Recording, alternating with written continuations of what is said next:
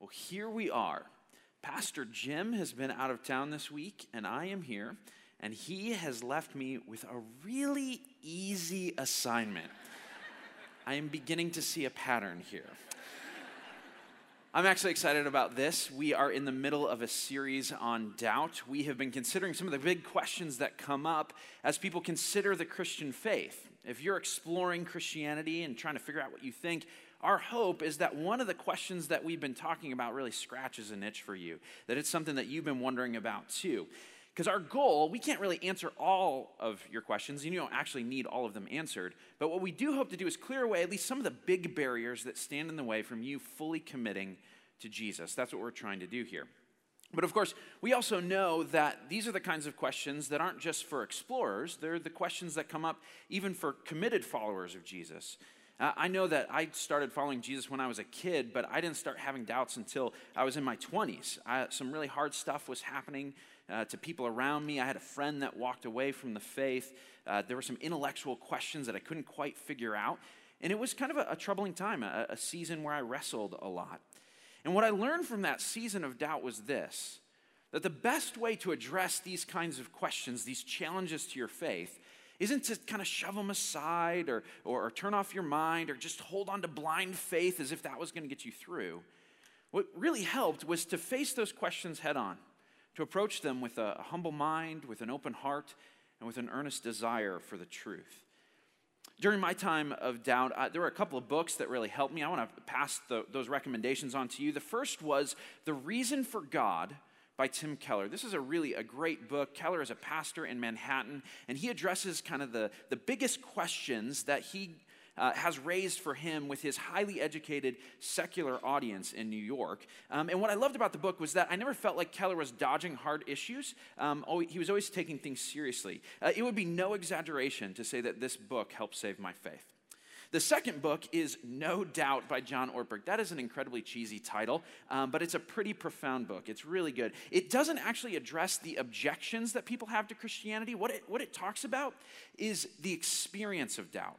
What is it like to have questions? What does it mean to have faith and hope in the midst of uncertainty? It's a great book. So if you're in the midst of some, some wrestling, some doubt, I would highly recommend those books. You can find them in the bookstore if you want to check them out after the service.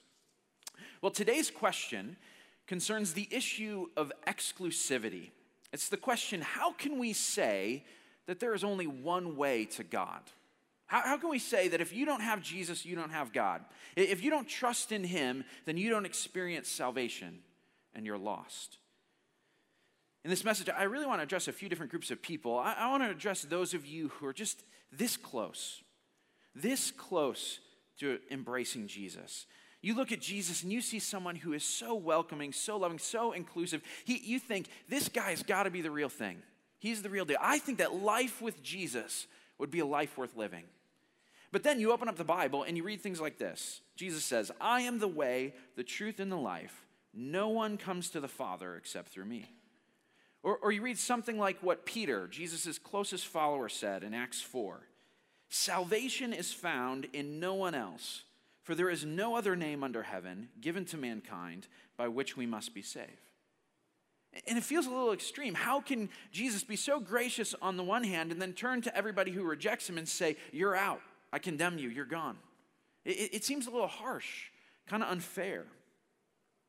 I also want to address those of you who are this close, not to entering the faith, but to leaving it. You're this close to walking away. I think about a, a student of mine uh, back when I was a youth pastor. We were, he was a, a, a drummer in the band in the youth group. He had been a leader on a bunch of mission trips.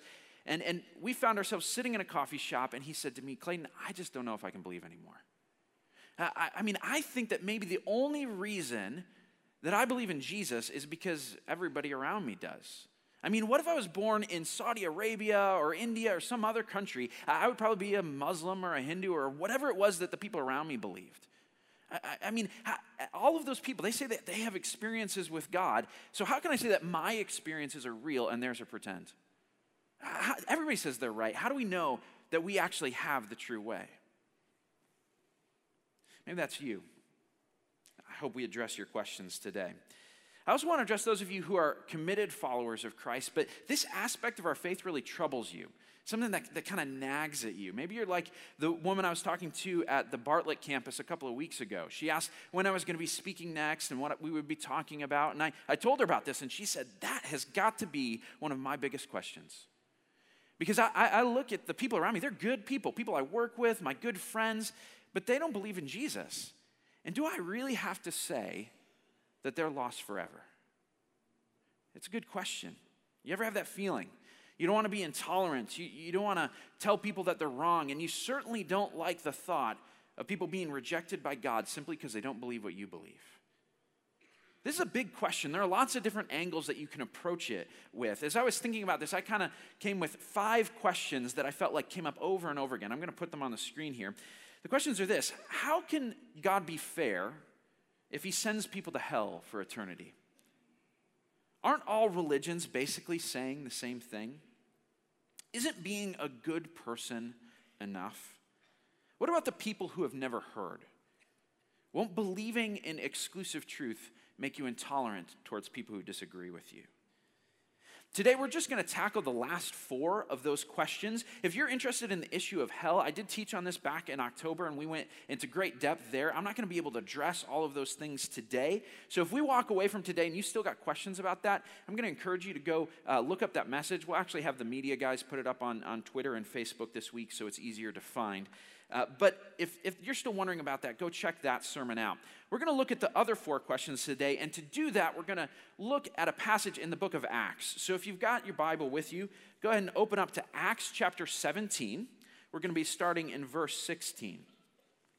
Sometimes when people are uh, thinking about the question of exclusivity, they assume it's kind of a new question, something that's only come up in the last hundred years or so when it's been easy to travel to other countries and encounter other cultures. And we've got mass media and the internet now, and so we're exposed to all sorts of diverse perspectives.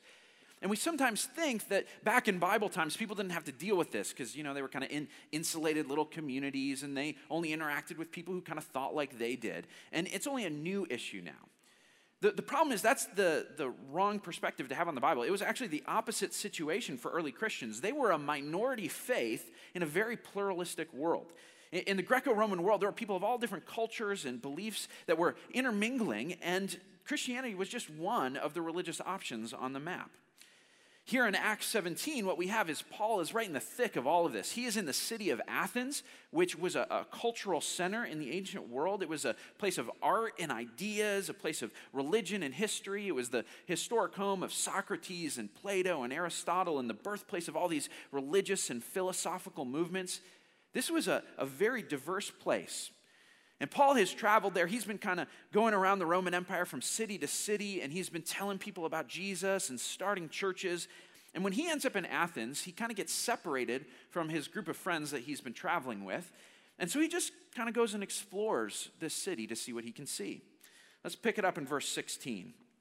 It says this While Paul was waiting for them in Athens, he was greatly distressed to see that the city was full of idols. Now, saying that Athens was full of idols is like saying Las Vegas is full of slot machines or Disney World is full of princesses. They are everywhere. One ancient writer estimates there were upwards of 70,000 statues, ranging from just little tiny shrines to these big, massive temples. This was a very religious place. There were at least as many places of worship as there were people in the town. It was that religious. It was a very a diverse and pluralistic place. And so Paul comes into this place and he just does what he always does. He starts talking to everybody about Jesus. He goes to the synagogue and he talks to the Jews. And he goes into the marketplace and he talks to the people there. And he ends up debating with the philosophers.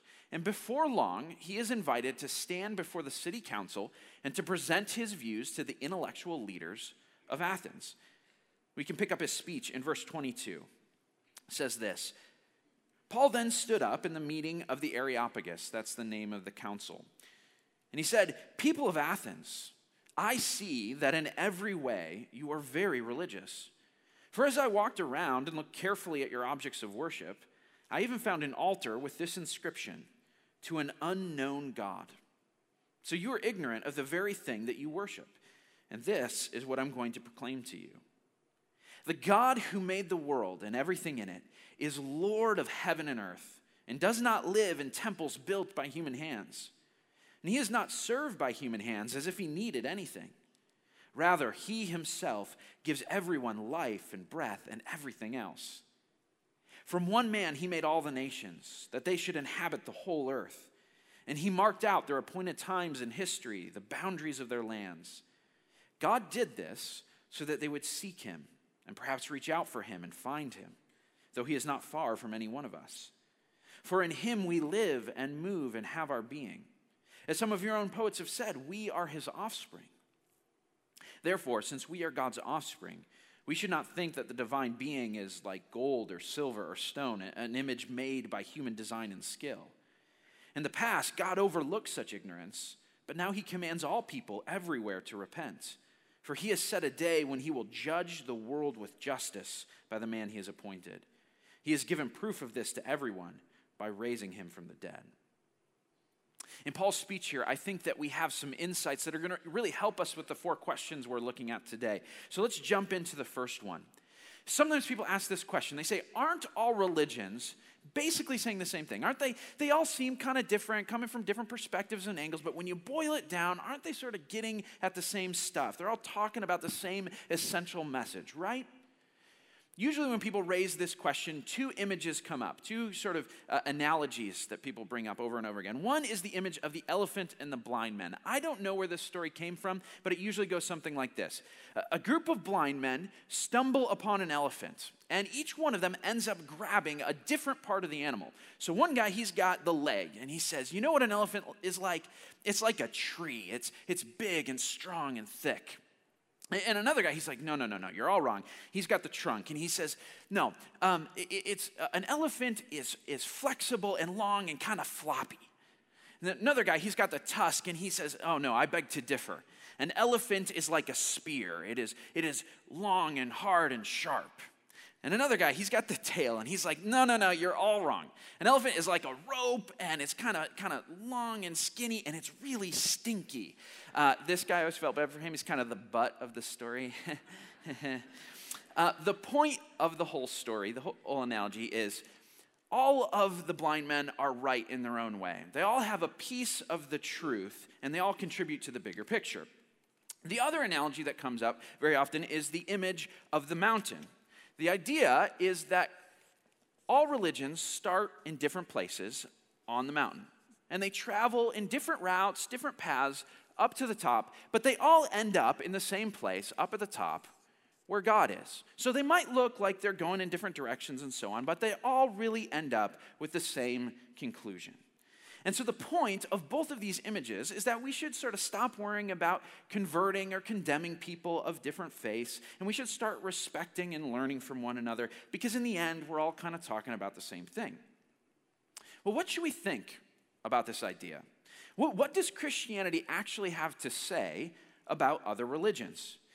Well, it's interesting. Here in Acts 17, we, we have this strange tension going on with what Paul is saying. There are some parts of his speech where he seems to be kind of positive about the religious life of Athens, but there are other places where he is really directly opposed to what they're doing.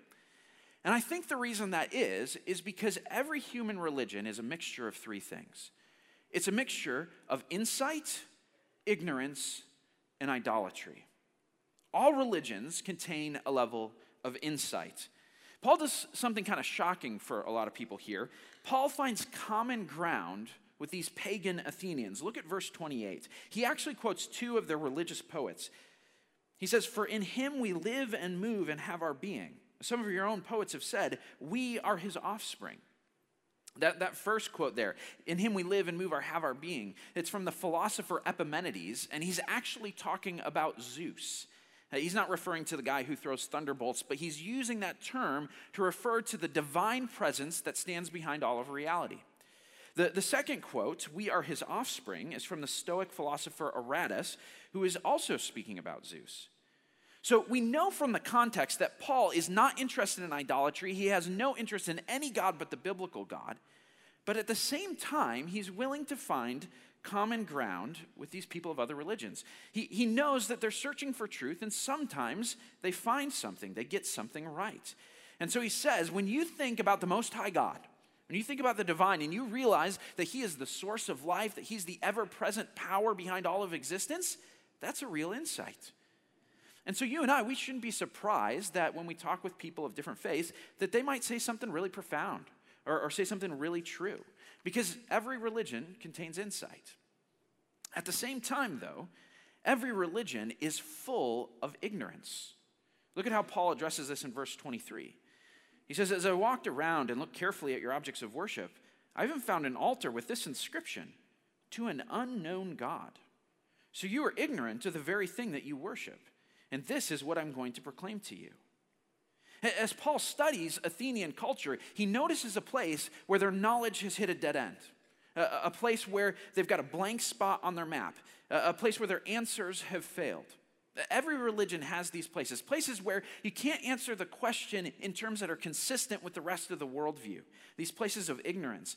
And ideally, when you find these places, they should open you up uh, to, to humbly search for new truth. Paul's hoping that this is what's going to happen with the Athenians there here that because they have admitted their ignorance in this one area that they're going to be open to revelation from God. Every religion has a mix of both insight and ignorance. But it also has a big dose of idolatry. When Paul first arrives in Athens, it says that he was greatly distressed to see that the city was full of idols. Much of, of modern philosophy, from Freud to Feuerbach to Nietzsche to Marx, have said that religion is often not about a God who has made us in his image. It's about the way that we have made God in our own image. And I actually think that these philosophers are right. So much of our religion is about projecting ourselves onto the divine, which means, in my case, God is a very good looking man. it's interesting, these modern philosophers are not the first people to actually come up with this idea. It is actually a fundamental biblical insight. It's what the Bible means when it uses the term idolatry. Idolatry is when we project our own values, our own opinions, our own priorities onto God.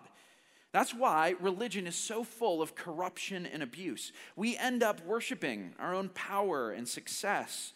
We use religion to justify our ambitions or to reinforce our cultural values.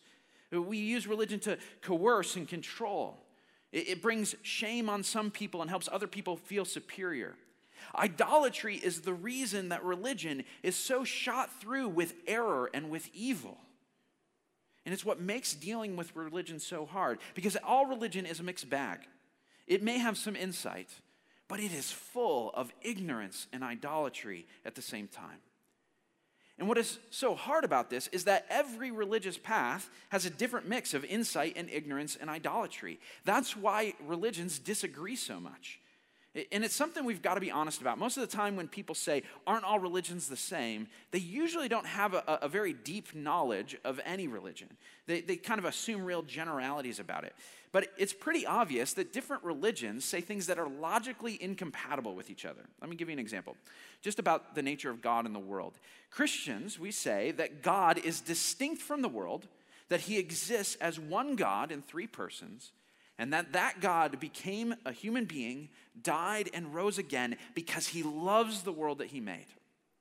Hindus, on the other hand, will say everything is God and God is everything. The world and the God and God are the same thing. The divine is expressed in an infinite number of ways in all that exists.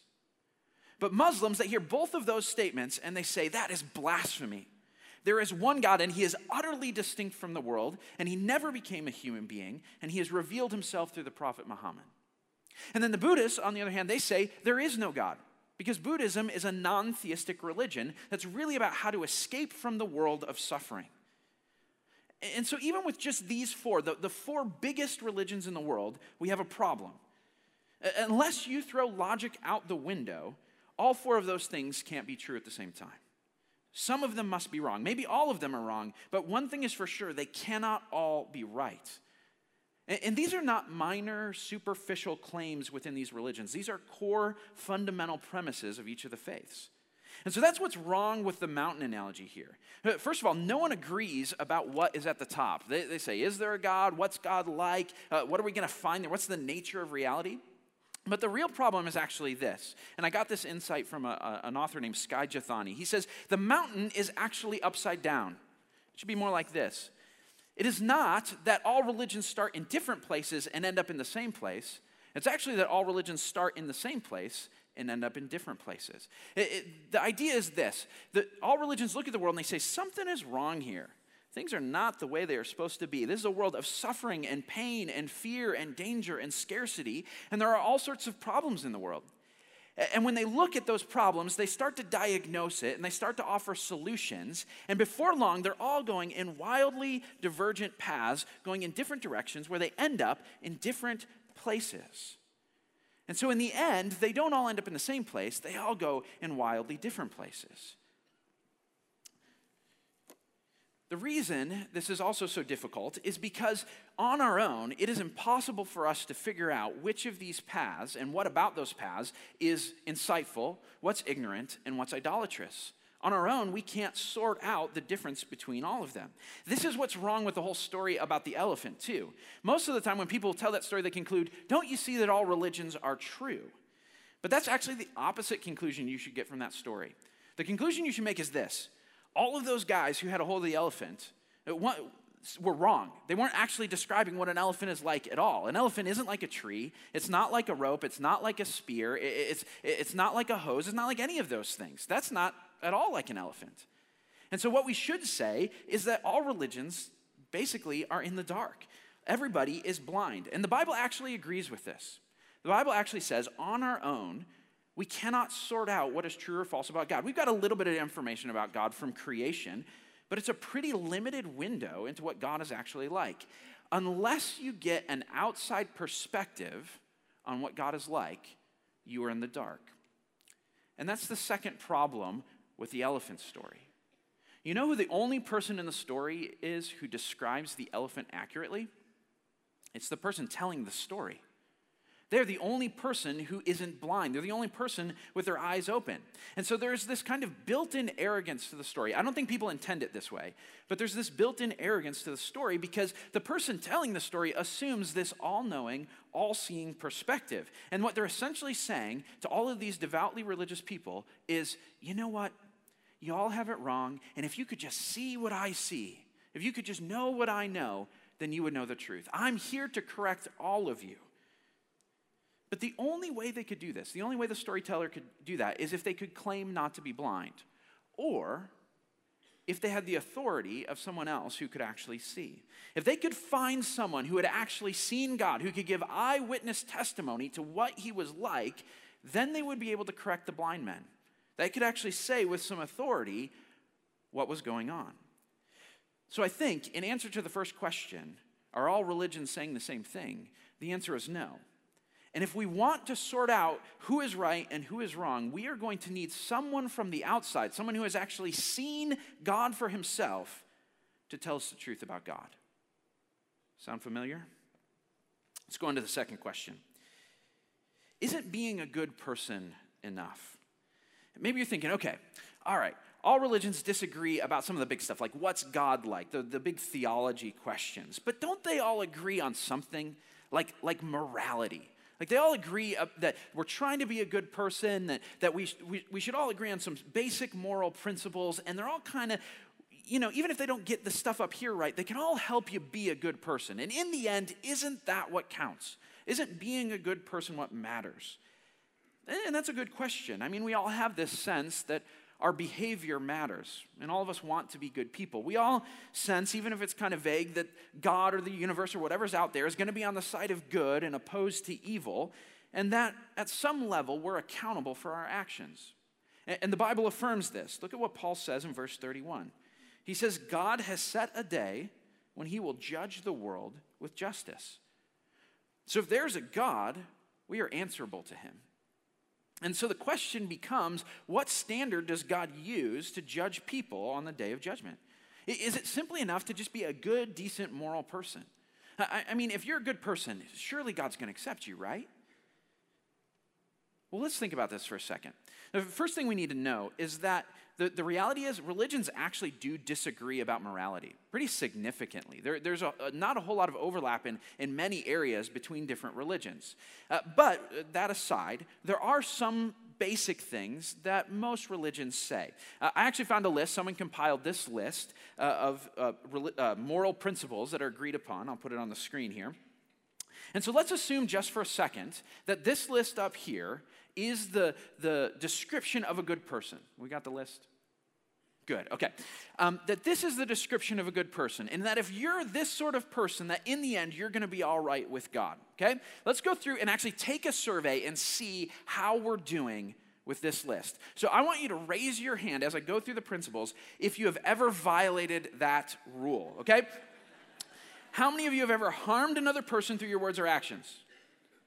Okay, we could probably stop there. Um, how many of you have ever disrespected your parents? I think my parents are in the room, so I better raise my hand. How many of you have ever mistreated your siblings? One of my sisters is here, so I'll raise my hand. Children, the elderly. I'm going to skip the next one. Um, that could be weird. Um, how many of you have ever stolen or cheated, lied or deceived? How many of you have ever failed to care for those weaker or less fortunate than you?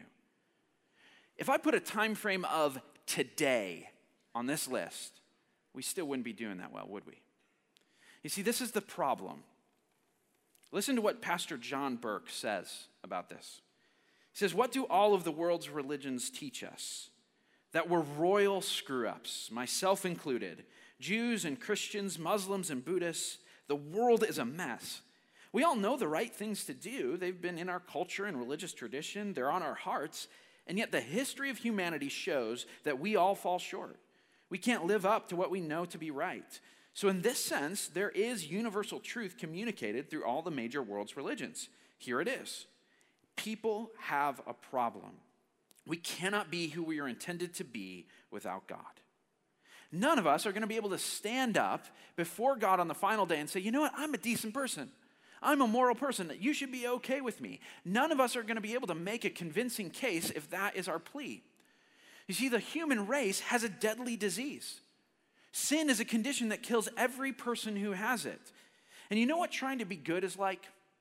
It is like trying to fight cancer with diet and exercise. It, might be a good thing for you, it might not be bad for you, but it doesn't matter how much you can bench press or what your resting heart rate is, cancer will still kill you. What you really need is a cure, not fitness. And, and see, that's the other problem with this whole mountain image. I mean, if we think that, that religion is all about us getting from the bottom of the mountain down here to where God is up here, then we're all doomed because none of us are capable of climbing that mountain. It is worse than Everest. If we try to climb it, we are going to be faced with sheer cliffs with no handholds. Not a person is going to make it up the mountain.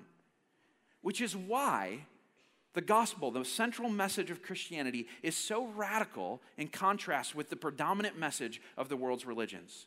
The message is this we are not responsible for going up the mountain to find God.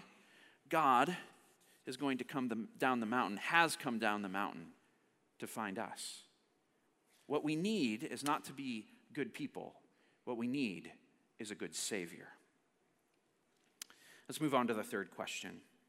What about people who have never heard? What about people who have never heard? How many of you have ever played the card game Mao? Have you played this game? Okay, the idea behind this card game is it is forbidden to tell new players what the rules of the game are. Uh, they don't know the point of the game, they don't know the goal, they don't know how to win. What happens is if they break a rule, you just penalize them and don't tell them what the rule was. It's a very fun game if you know what you're doing. Uh, if you don't, it makes you want to break things. Um, the question here is Is God playing a game of Mao with the human race? Do the people who have had the rules explained to them have an advantage over those of you the, those who haven't? The thing about Mao is it can be fun because you get a chance to play a second and a third game. You can figure things out and acquire knowledge that will benefit you later. But with life, it's a one and done sort of deal. You, live once and then you're judged. I can imagine a situation where the first Christian missionaries show up in a village, say Papua New Guinea, someplace remote, and they, they show up just as the village is wrapping up with a funeral for a beloved member of the community. And, and the, the missionaries, somehow they've learned the language of the, the people there already. And so they just get started right away. They start sharing the good news about Jesus. And they say, if you want to know God, if you want to spend eternity with Him, then you've got to believe in Jesus. And at that point, the chief of the village, chief of the village says, Are you telling me that if you had shown up one day earlier, that this woman that we just buried would have had a chance to go to heaven? But because your boat was delayed, she's in hell. It's a really good question. It's a really hard question. And the hard part is that we simply do not have a clear, direct answer. The Bible doesn't just come out and say the answer to this question. And people throughout the ages have disagreed about how to answer it. Uh, the passage that gets closest to addressing it is one here in Acts 17. Verse 26, Paul says that God has chosen the times and the places where each people group on the planet get to live, and God isn't haphazard about this. In verse 27, Paul says that his purpose in all of this was so that people would have a chance to know him. He says this God did this so that they would seek him and perhaps reach out for him and find him, though he is not far from any one of us. So, so that's a little bit hopeful, but it's still a little vague. There's a, a, hesitancy there. He says, perhaps reach out and find him. And, and the word that he uses for reach out kind of evokes the image of someone who's searching in the dark, trying to grope for something that they're not even sure if it's there. So we're left kind of unsure of what to think about this. I'm not going to be able to totally resolve this question today, but I, I do want to offer you four things that I, I think I can say with some confidence, okay? They're going to be a little bit of tension here, but I can say this. The first is I think God judges people based on what they have access to. Uh, at the beginning of this sermon series, Pastor Jim preached two sermons. He, he, preached one sermon that was about the resurrection of Jesus. He gave all sorts of evidence that that was true. And the evidence came from the Bible, from eyewitness accounts of people who were alive in Jesus' day, who had seen the empty tomb. And he used all this evidence to make a case for that. The second sermon that he gave was evidence for the existence of God. And what he drew upon there were things like creation and our conscience and our desire for something beyond this world. The sorts of experiences that anybody can have, that anybody has access to. Not everybody has access to the first set of evidence, but everybody has access to the second. So, in one sense, you can think of the world as divided into people who have heard both the first and the second sermon, and some people who have only heard the second sermon. If you have heard the first sermon, the claim that Jesus rose from the dead, then you are accountable for how you respond to that message. That is the thing that determines your standing with God both now and in eternity. Do you believe that Jesus is your Savior? Do you trust Him with your life? That is the deciding factor. But if someone has only heard the first sermon, I think it's fair to say that they are assessed on how they respond to that. If they look at creation, they say that someone had to have made this. There, has got to be a creator there, and, and that person deserves my respect and gratitude. They, they have a sense of inner right and wrong, and they say, if there's a law, there's got to be a lawgiver. And I probably should do what's right. And when I do what's wrong, I should seek mercy because I know that I don't even live up to what my conscience tells me. At Acts 17, God is not very far from any of us, He wants to be found. And so I think that if someone seeks God on whatever evidence they have, that God is going to judge a person's life based on their response to that. You don't have to know everything about God to have an appropriate response to Him. I like the way Ravi Zacharias puts it. He says, What does an infant know of his mother? She know, he knows that she nourishes him, she changes him, she embraces him, she kisses him. She must be a friend. That child doesn't know his mother as well as he will when he's 18, but he knows her enough to love her. I believe that as God reveals himself, there are levels of understanding that are bound to vary. Now, that's uh, probably a, a reassuring thought for many of you but it's important that you hear the second thing I'm going to tell you because there's a tension between these two things and it's, it's hard to resolve, okay? The second thing is this everyone is guilty and deserving of condemnation. Everyone is guilty and deserving of condemnation. One thing that is absolutely clear throughout the Bible is this no one is worthy of God's kindness. No one earns salvation. No one deserves it, no matter who we are. All of us have enough knowledge of God and of right and wrong that when we do wrong, we are guilty for it. Romans 1 says it like this this is Paul, the same guy who's speaking in Athens. Since the creation of the world, God's invisible qualities, his eternal power and divine nature have been clearly seen and understood from what has been made. And here's the key part so that people are without excuse. People are without excuse. All of us is guilty. Look at what Ecclesiastes says. Indeed, there is no one on earth who is righteous, no one who does right and never sins. This means that if God decided to, condemn each and every one of us, he would be just in doing so. God is not obligated to save us, and you cannot get into heaven on a loophole. If anyone is saved, whether they have heard the name of Jesus or not, it is because God graciously decides to forgive them. He graciously decides to apply the work of Christ to their life. And it may sound harsh, but if God chooses to condemn everyone, it would be completely just and fair for him to do so. He's allowed to do it. And, and so we're left in this place of uncertainty. How can we know for sure if someone is saved? And the Bible gives one answer loud and clear on this one. The only sure way to know that someone is saved is if they believe in Jesus. That is it. God may be gracious to someone who hasn't heard, but that is his business. The only assurance we have been given that's about someone's eternal destiny is if they explicitly put their trust in Jesus. There is no confidence outside of that. And that's why Paul is doing what he's doing in Athens and in every city that he travels to. That's why he is so earnest to tell people about Jesus. He is going to places where people have never heard because this message is critical. It's the reason why Jesus has sent out all of his people, that's us, to every corner of the world, to every tribe and tongue and nation to proclaim a, a sure way to know God. God does not want people to be in the dark. He does not want them to live in uncertainty. He wants everyone to know the way to know Him. And the only sure way to know that, the only sure way to be saved, is to believe in Jesus. Here, here's the final thing I'm going to say on this question, and it's really the most important thing. If it is true that God is the type of God who would become human, die an agonizing death, and do it for people that hated him in order to save them even though they didn't deserve it, then that is a God who loves people. We are not more compassionate than God. We are not more just than God. If Jesus really died on the cross, then it means that God loves people more than any of us ever could. And he will go to incredible lengths to save the people that he loves. Acts 17, 31, Paul says, God has set a day when he will judge the world with justice by the man he has appointed. And that man is the one who suffered and died for us, which means he can be trusted to make a decision that is perfectly just and perfectly merciful.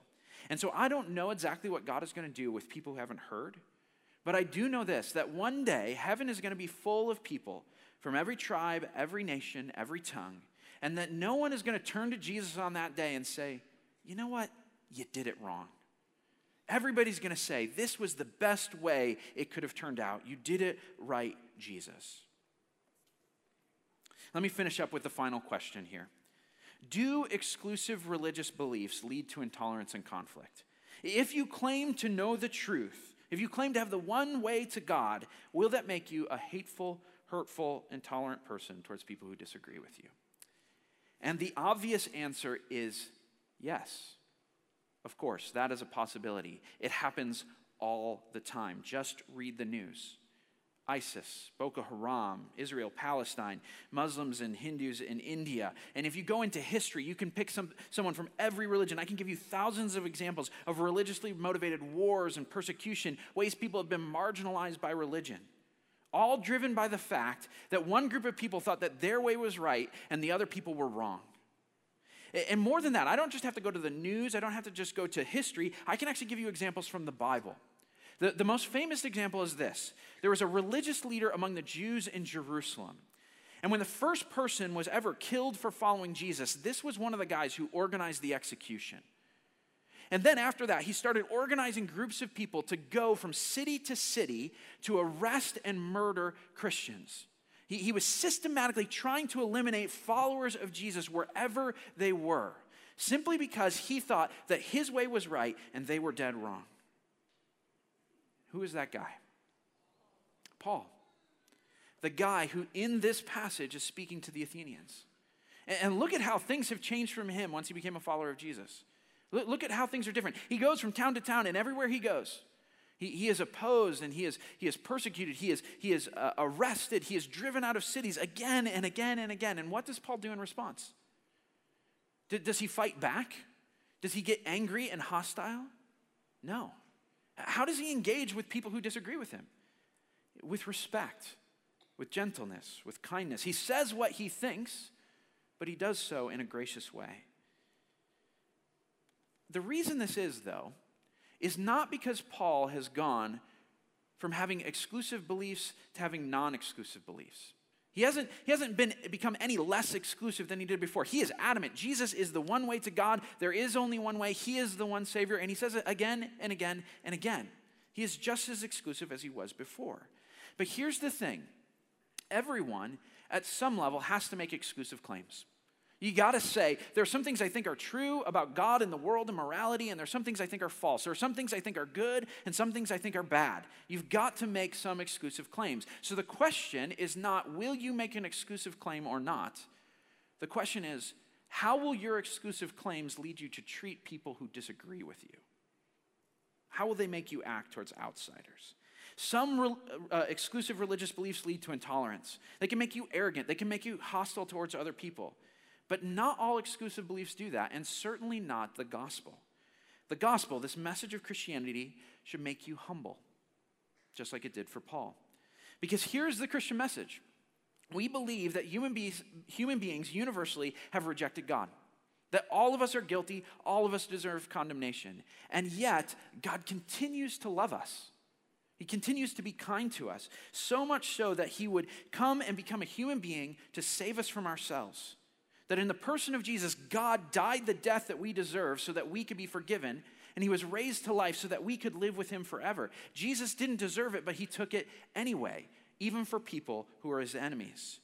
And if that is our exclusive belief, if that's what we take and internalize and say, this is the core reality about the world, and it's going to be the core reality about my life, that is naturally going to lead to kindness, to tolerance, to more than that, to sacrificial love.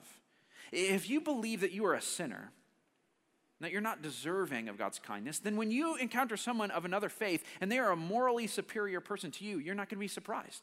You're going to respect that. If you believe that you have been given undeserved grace and kindness, then you're going to turn around and you're going to give that undeserved grace and kindness to everybody, eh, no matter who they are, what they believe, or what they've done. If your exclusive belief is that there is a God who laid down his life for his enemies, then you're going to be willing to suffer and serve people who disagree with you. If you take the gospel seriously, it is not going to make you an intolerant person, it's going to make you a gracious person. All of these questions are really hard. They, they, they are tough, tough questions. They are intellectually hard. You got to wrestle with some hard things. They are emotionally hard. We're, we're talking about eternal life and death here. And so if you're like me, you're thinking about real people, specific people you know that don't know Jesus. So this isn't just head work, this is heart work. If you're walking away from today and you still have unresolved questions and emotions, that's okay. It probably means you're taking this stuff seriously. And I want to tell you this wherever you're at with your questions, I want to tell you that you are in the right place. Uh, this might come as a surprise to you, but the church is actually the best place to be when you have doubts. This isn't supposed to be a place where everybody's got all the answers and it's neatly packaged up and they've got no questions. This is a place for honest questions. It's a place for real searching. It's a place for exploration where you can seek the truth. And the reason that is is because we believe that in honest questions and in real seeking, that's where Jesus finds us. I'm going to pray now. After that, the band is going to come up here and we're going to sing another song. We're going to pass the offering bags. In Acts 17, Paul said this the God who made the world and everything in it is the Lord of heaven and earth. He doesn't live in temples built by human hands. He's not served by human hands as if he needed anything. Rather, he himself gives life and breath and everything else. So, as we sing, as we give our offerings, we don't do it because God needs it. Uh, we don't do it because eh, we're trying to earn points with Him. We're not trying to be obligated to, to Him. We do it because God has given us everything we have. It's all His. And our offering is a celebration, it's an expression of thanks to Him because He has been so kind to us. Let's pray. Heavenly Father, we are so thankful that you are so loving and kind to us. Uh, we thank you that rather than making us climb up the mountain to find you, you sent Jesus down the mountain to find us. We thank you that you don't despise our questions that you welcome our honest inquiry. God, we ask that you would give us faith to believe, even in the midst of doubts. Give us hope to hold on, even in the midst of uncertainty. Give us love for you and for the people that you love, especially for people who don't yet know about you. God, as we, as we sing and we give our gifts now, we offer these up to you as an act of gratitude, of praise to you, because you are not far from any of us. It is in Jesus' name that we pray. Amen.